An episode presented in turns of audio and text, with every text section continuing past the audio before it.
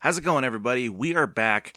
Um, I know this has been really inconsistent, but I wanted to wait, get everything the right way because it's it's October. We're kicking off the spooky month, and uh, what better way to do that than to add on to our Goosebumps collection here? We're starting with chapter 17 today. Um, if you haven't listened to the previous Goosebumps episodes, I urge you to stop this one, go back, listen to the minisodes because I am reading uh, the chapters from the Goosebumps book from the beginning. This is uh, book three, Monster Blood, um, of the original Goosebumps series, and uh, we are uh, we're underway here. We're a little little more than the halfway point. Uh, chapter 17, 17, sorry, and um, well, as always, let's hit the theme song, and we'll get right into it.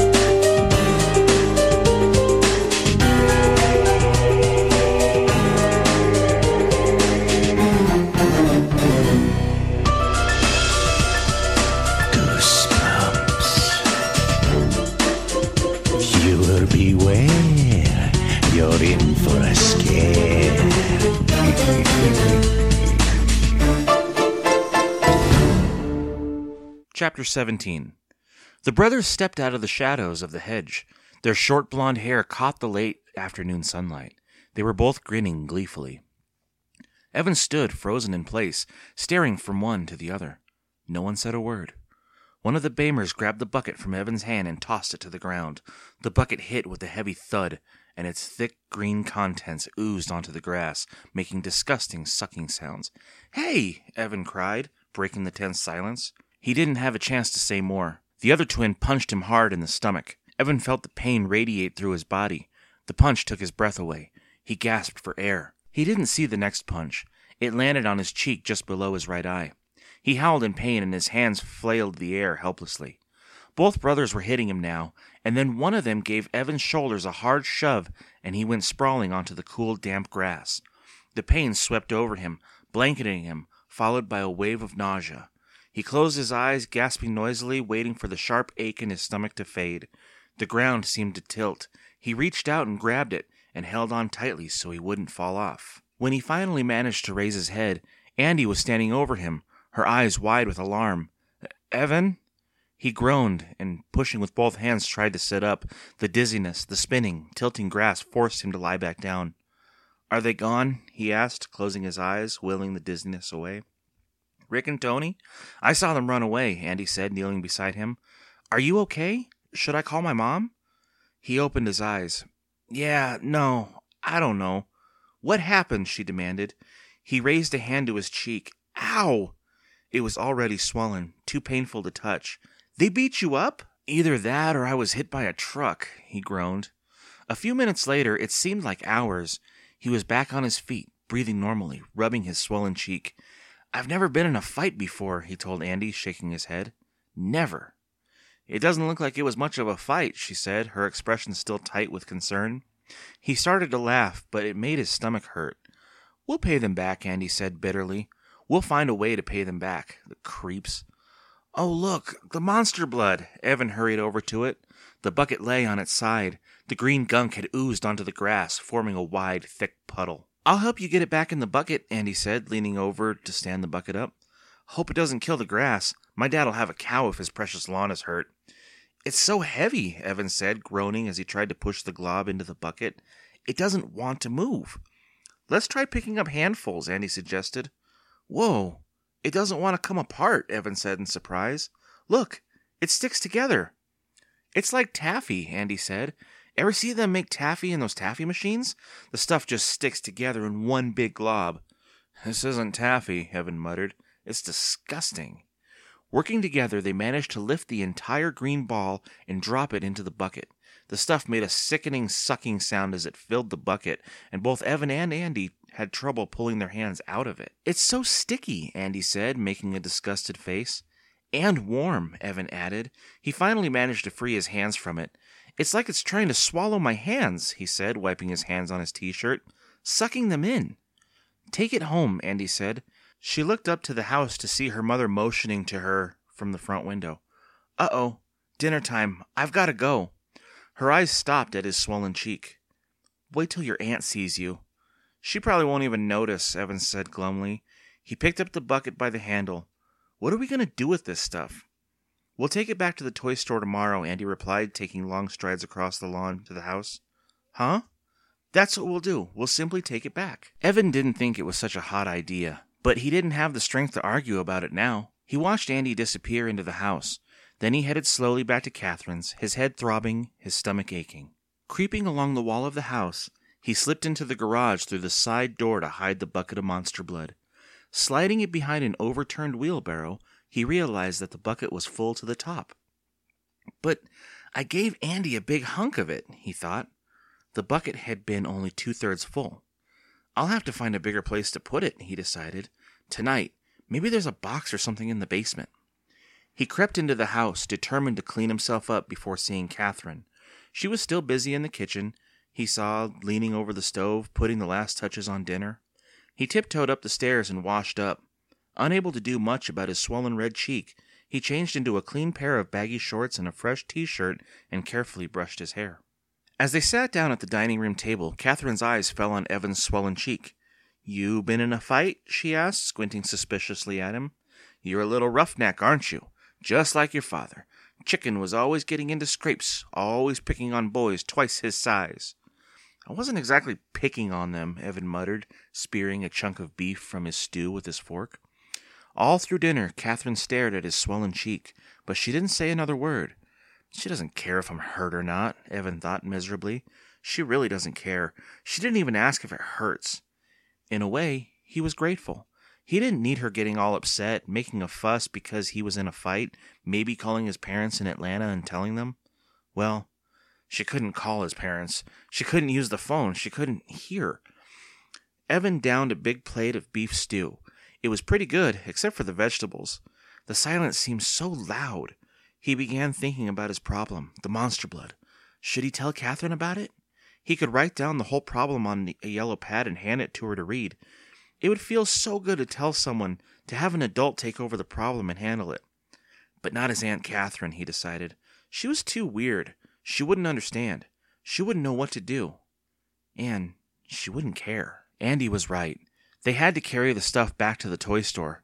Give it back. Just get rid of it. But in the meantime, he had to find something to keep it in. Evan waited in his room until he heard Kathryn go to bed, a little after ten o'clock. Then he crept down the stairs and headed out to the garage. Chapter 18 It was a cool, clear night. Crickets sent up a relentless curtain of noise. The black sky glittered with tiny specks of stars. The round beam of light from the flashlight in his hand darted across the driveway, leading Evan to the dark garage. As he entered, something scuttled across the floor near the back wall. Maybe it was just a dead leaf, blown by the wind when I opened the door, he thought hopefully. He moved the flashlight unsteadily, beaming it onto the overturned wheelbarrow. Then the light darted across the garage ceiling as he bent down, reached behind the wheelbarrow, and pulled out the bucket of monster blood. He moved the light to the center of the bucket and gasped. The green substance was quivering up over the top. It's growing much faster than before, he thought. I've got to find something bigger to hide it in, just for tonight. The bucket was too heavy to carry with one hand. Tucking the flashlight into his armpit, he gripped the bucket handle with both hands and hoisted the bucket off the floor. Struggling to keep from spilling it, he made his way into the dark house. He paused at the door to the basement steps, silently setting the heavy bucket down on the linoleum floor. He clicked the light switch on the wall. Somewhere downstairs, a dim light flickered on, casting a wash of pale yellow light over the concrete floor. There's got to be something to put this stuff in down there, Evan thought. Hoisting up the bucket, he made his way slowly, carefully down the steep, dark stairway, leaning his shoulder against the wall to steady himself. Waiting for his eyes to adjust to the pale light, he saw that the basement was one large room, low ceilinged and damp. It was cluttered with cartons, stacks of old newspapers and magazines, and old furniture and appliances covered in stained, yellowed bed sheets. Something brushed his face as he stepped away from the stairs. He uttered a silent cry, dropping the bucket, raised his hands to swipe at the thick cobwebs that seemed to reach out for him. They clung to his skin, dry and scratchy, as he frantically pulled at them. He suddenly realized it wasn't the web that was moving across his cheek, it was a spider.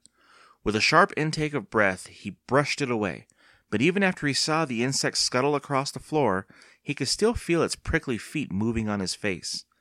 Moving quickly away from the wall, his heart pounding now, his eyes searching the open wooden shelves hidden in the shadow against the far wall, he stumbled over something on the floor.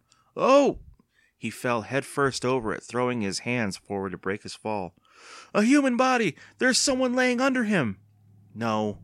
Calm down, Evan. Calm down, he instructed himself. He pulled himself shakily to his feet. It was a dressmaker's dummy he had stumbled over, probably a model of Kathryn when she was younger. He rolled it out of the way as his eyes searched the shadowy room for a container to store the monster blood. What was that long, low object in front of the work table? Moving closer, he saw that it was an old bathtub, the insides stained and peeling. It's big enough, he realized, and quickly decided to store the green gunk inside it. With a loud groan, he hoisted the bucket onto the side of the old tub. His stomach muscles were still sore from the punch he had taken, and the pain shot through his body. He waited for the aching to fade, then tilted the bucket. The thick green substance rolled out of the bucket and hit the tub bottom with a sickening soft plop. Evan set the bucket aside and stared down at the monster blood, watching it ooze, spreading thickly over the bottom of the bathtub. To his surprise, the tub appeared nearly half full. How fast was this stuff growing? He was leaning over the tub, about to make his way back upstairs, when he heard the cat screech. Startled, he let go of the side of the tub just as Sarabeth leaped onto his back. Evan didn't have time to cry out as he toppled forward over the edge of the tub and into the thick green gunk. Chapter 19 Evan landed hard on his elbows, but the thick monster blood softened the fall. He heard the cat screech again and pad away.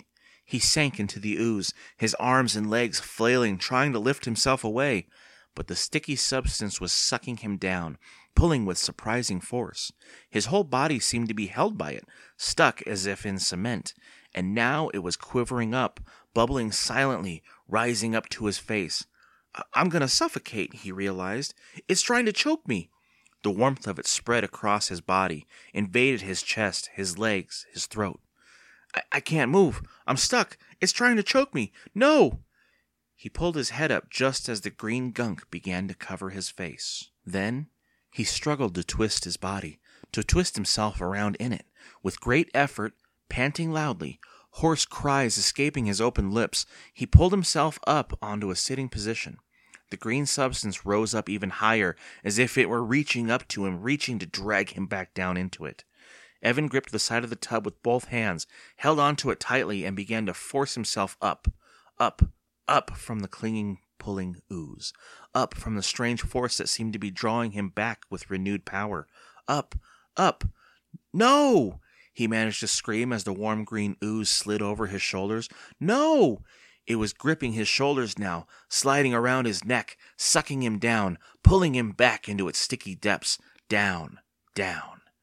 It's got me, he realized. It's got me now.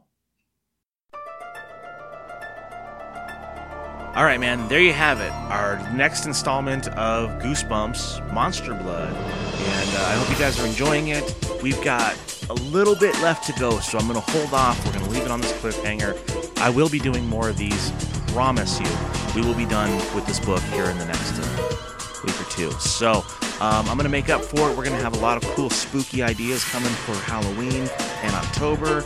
Um, stay tuned. I might be doing two episodes a week this month make up for missing months.